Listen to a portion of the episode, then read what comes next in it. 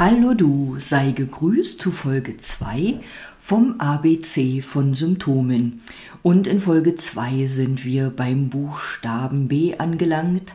Bei B wie Bewegungseinschränkung, bei B wie Beinbeschwerden, Brustwirbelsäulenbeschwerden, wie Bindegewebsschwäche, wie Blähungen, wie Bandscheibenbeschwerden, Blasenentzündung, Burnout, Brennen und so weiter. Bevor ich auf das B weiter eingehe, möchte ich noch einen Nachtrag zur Folge A machen.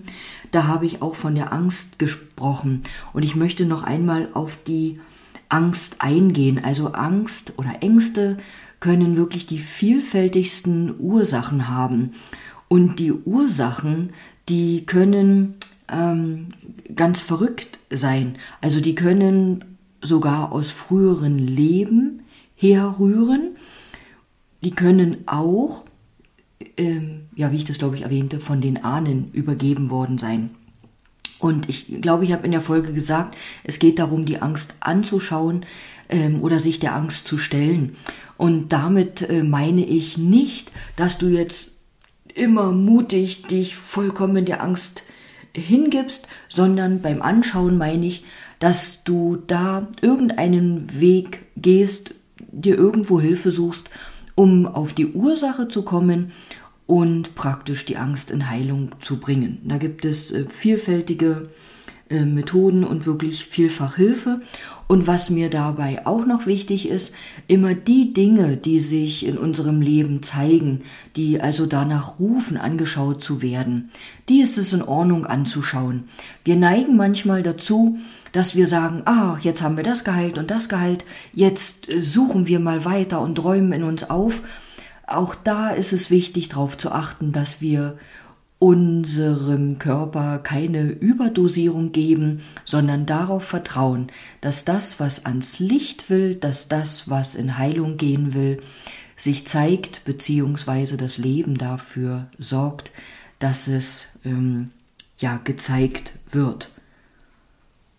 Mach dir bitte keinen unnötigen Stress oder setze dich nicht unnötig unter Stress, indem du unter Druck versuchst in drei Jahren alle Themen aus dir herauszuholen, weil ich glaube, du wirst nie fertig sein.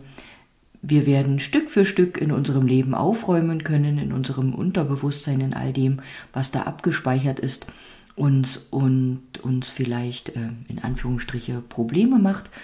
In, wo, Im Wort Problem steht ja das Wort Pro, also die sind ja auch für etwas da. So, jetzt setze ich einfach einen Punkt und komme zum B zurück. Ja, jetzt habe ich vorhin Burnout genannt und du sagst vielleicht, naja, Burnout ist ja kein Symptom, ähm, es ist ja an und für sich eine Krankheit.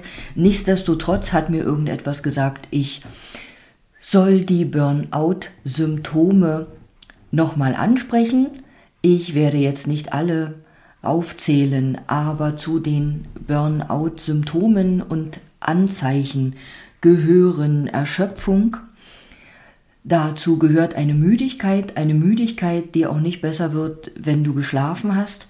Das nächste ist, dass du vielleicht gar nicht schlafen kannst aufgrund von Überlastung, dass du auch das Gefühl hast, dass dir in irgendeiner Form alles über den Kopf wächst, ja, und du einfach ähm, ausgelaugt und ja, fast am Boden bist.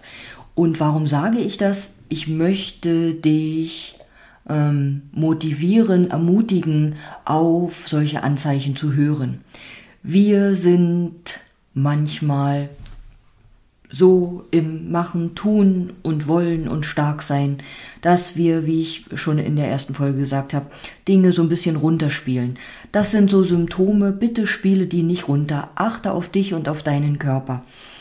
Ähm, wenn diese Anzeichen kommen, dann versuch dafür zu sorgen, dich zu regenerieren, vielleicht den Alltag zu entstressen ähm, oder vielleicht nicht nur vielleicht, sondern schau, wo kannst du etwas ändern, wo kann dein Alltag, dein Leben, ich sag jetzt mal, verdaulicher werden. Weil wenn du das nicht tust, wenn du Schindluder mit dir treibst mit deiner wertvollen Lebenskraft, ah, dann wird es irgendwann ähm, weher tun, beziehungsweise nicht nur weher tun, dann wird es immer, immer schwerer, wieder regenerieren zu können, auftanken zu können, ähm, dich erholen zu können. Ja, und auch das sage ich dir nicht, um Angst zu machen, sondern um dich zu erinnern, dass du auf deine Symptome, auf deinen Körper hören darfst, der meint es gut mit dir und der hebt den Finger, weil er sagt, hallo du, schau mal, da fehlt mir ein bisschen Aufmerksamkeit, da brauche ich vielleicht ein bisschen mehr Ruhe oder ein bisschen mehr An äh, Entspannung oder Struktur, Gelassenheit, Freiheit, was auch immer. Dann habe ich das Wort Bewegungseinschränkung äh, genannt. Das kann, können wir gleich mal mit der Brustwirbelsäule in Verbindung bringen. Die Brustwirbelsäule ist ja so der mittlere Teil unserer Wirbelsäule. Und die Brustwirbelsäule, die neigt dazu, bewegungseingeschränkter zu sein als die Bereiche drüber und drunter. Ähm, die Brustwirbelsäule hat es einfach auch schwerer, möchte ich es mal sagen, weil direkt an der Brustwirbelsäule sind ja unsere Rippen beweglich befestigt, also gleich rundherum ist der Brustkorb. Und Übungen zu machen, die die Brustwirbelsäule beweglich halten, Dehnungsübungen, Beweglichkeitsübungen sind sehr, sehr wertvoll, denn du darfst davon ausgehen, dass je eingeschränkter deine Brustwirbelsäule ist, umso mehr müssen die darüber liegende Halswirbelsäule und die darunter liegende Lendenwirbelsäule äh, machen oder ausgleichen. Und im Sinne aller Abteilungen der Wirbelsäule, ja, ist es günstig, für Harmonie zu sorgen und eben auch in der Mitte dafür zu sorgen, dass du schön beweglich bleibst oder beweglicher wirst.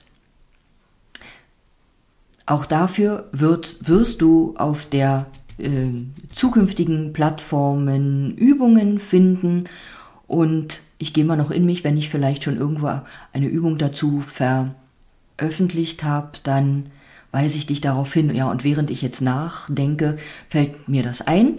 Ich habe ein Übungsprogramm im Grünen auf YouTube. Da geht es zwar auch um Kräftigungsübung, aber da ist auch meine Lieblingsdehnübung dabei.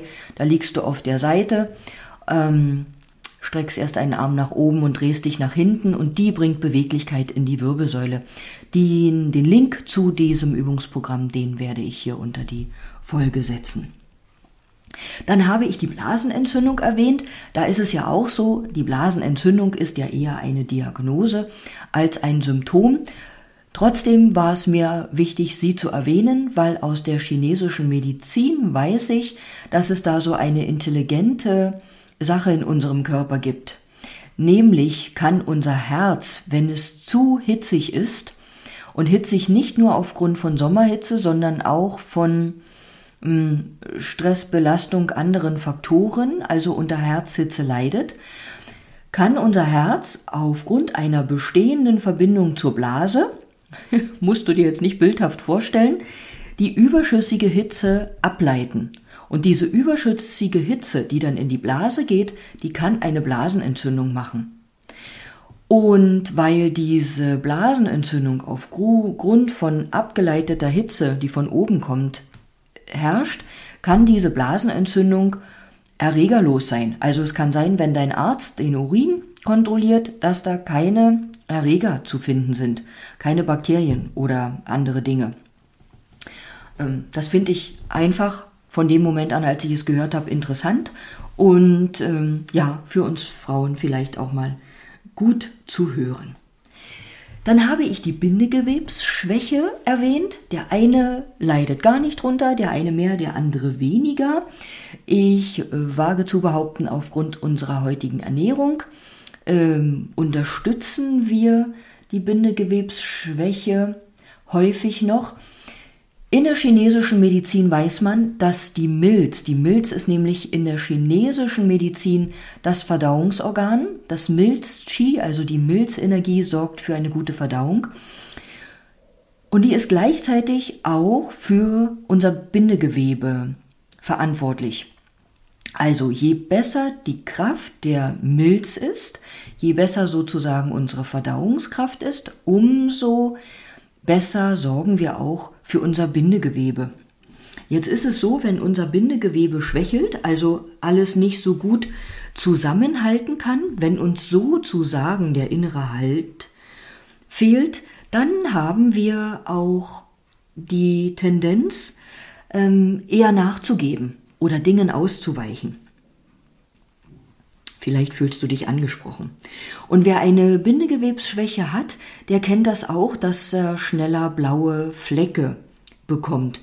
Und da kann man auch mal drüber nachsinnen, ob man vielleicht etwas ändert und nicht immer überall anstößt oder Anstoß nimmt, jetzt mal auf anderer Ebene als auf rein körperlicher Ebene, um sich eben in Anführungsstrichen keine blauen Flecken zu holen. Dann habe ich vorhin die Blähungen erwähnt. Auch Blähungen haben etwas mit der Verdauungskraft zu tun, also mit der Kraft unserer Milz, mit dem Milz-Chi. Und es gibt Menschen, die meinen, wenn wir Bohnen oder bestimmte andere Nahrungsmittel essen, dann ist es einfach normal, dass man davon Blähungen bekommt. Ich erlaube mir zu sagen, nein, ist es nicht. Es ist tatsächlich so, dass wenn deine Verdauungskraft stark ist, du Bohnen, Erbsen, was auch immer futtern kannst, ohne dass dich danach Blähungen beherrschen oder ärgern. Ähm, ja, ich bin ja auch ausgebildet in Ernährungsberatung nach der traditionellen chinesischen Medizin, also nach der Fünf-Elemente-Lehre. Und da äh, ist der Mittelpunkt das Milchi. Also wenn du da Fragen hast, darfst du dich auch gern an mich wenden. Und noch etwas, was zum Milzski passt, sind unsere Bandscheiben. Jetzt denkst du, mein Gott, was haben denn die Bandscheiben mit der Milz zu tun? Du kennst das vielleicht, dass man ähm, einen Bandscheibenschaden hat, haben kann oder einen Bandscheibenvorfall. Dazu möchte ich nochmal erwähnen, dass wir in unserem Körper nicht nur eine einzige Bandscheibe haben. Das habe ich schon häufiger erlebt, dass Leute das denken.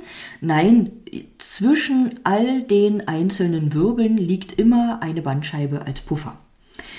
Und bei der Bandscheibe ist es auch so, wenn die, das Bindegewebe nicht stark genug, nicht straff genug ist, um auch die Bandscheibe an Ort und Stelle zu halten, dann kann eben auch die Bandscheibe eher verrutschen. Und natürlich hat die Bandscheibe auch etwas mit Überlastung zu tun. Ja, und da kannst du dich auch mal fragen, wo übernehme ich mich denn oder wo habe ich mir einfach ähm, zu viel aufgeladen, was kann ich mir vielleicht von Druck und Last nehmen. Und genauso ist es auch beim Blutdruck der mit dem B beginnt. Und natürlich, es gibt hohen Blutdruck, es gibt niedrigen Blutdruck. Ähm, ich möchte kurz auf den hohen Blutdruck eingehen, der sehr verbreitet ist und der ja auch etwas ist, wofür häufig, am häufigsten die Ursache gar nicht ähm, nachvollziehbar ist. Aber wenn wir ehrlich zu uns sind, wenn wir unter Druck stehen, uns Druck machen, uns äh, Stress machen, dann ist vielleicht auch vom Kopf her nachvollziehbar, dass das auch den Blutdruck erhöhen kann. Und da dürfen wir dann auch beginnen zu überlegen, wo kann ich ähm, Druck nehmen? Wo kann ich ähm, Dampf ablassen, hätte ich beinahe gesagt, ja, ohne aber andere Menschen damit ähm, ja, zu verletzen, sag ich mal. Ähm, beim Blutdruck ist es auch so, das gehört nicht in meinen Therapiebereich, in meinen Therapiebereich, weil ich kein Heilpraktiker bin, aber früher oder weil ich auch kein Arzt bin, früher wurde häufiger der Aderlass gemacht, um praktisch Druck abzunehmen. Und es gibt auch das Schröpfen. Ähm, das gibt es in zwei Formen. Die eine Form von Schröpfen, die dürfen wir Physiotherapeuten machen. Und dann gibt es eine andere Form, da wird vorher die Haut angeritzt. Ähm, die dürfen wir nicht machen. Das wäre auch was für Hochblutdruckpatienten, Bluthochdruckpatienten heißt das richtig, um praktisch zu entlasten. Jetzt habe ich ja schon von Therapien gesprochen, na, die kommen dann bald noch. Das Brennen wollte ich noch erwähnen. Wir können ja ein Brennen an verschiedensten Stellen des Körpers wahrnehmen, egal ob uns vielleicht äh, der Rachen brennt oder die Zunge brennt oder ob unser Magen brennt, ob wir Sodbrennen haben. Ähm, wo auch immer da etwas brennt und äh, entzündet ist, darfst du davon ausgehen, da ist etwas hitzig, heiß ähm, und ist in irgendeiner Form heiß gelaufen, so wie wir vielleicht heiß gelaufen sind und auch wieder unter Druck, Spannung und Hitze stehen. Und wenn wir heiß gelaufen sind, will mich jetzt auch noch mal auf den Magen und das Sodbrennen beziehen, dann ist das so ein typischer Yin-Mangel. Und Yin-Mangel bedeutet, dass in dem Moment deinem Körper die Fähigkeit für, fehlt, da herunterzukühlen. Ja, zum Yin-Mangel komme ich spätestens beim Y nochmal zurück. So, ich danke dir fürs Zuhören. Sollte ich wieder irgendwas noch nachtragen wollen, dann mache ich das in einer der nächsten Folgen. Hab einen schönen Tag, möglichst gesund und munter und bestenfalls symptomfrei.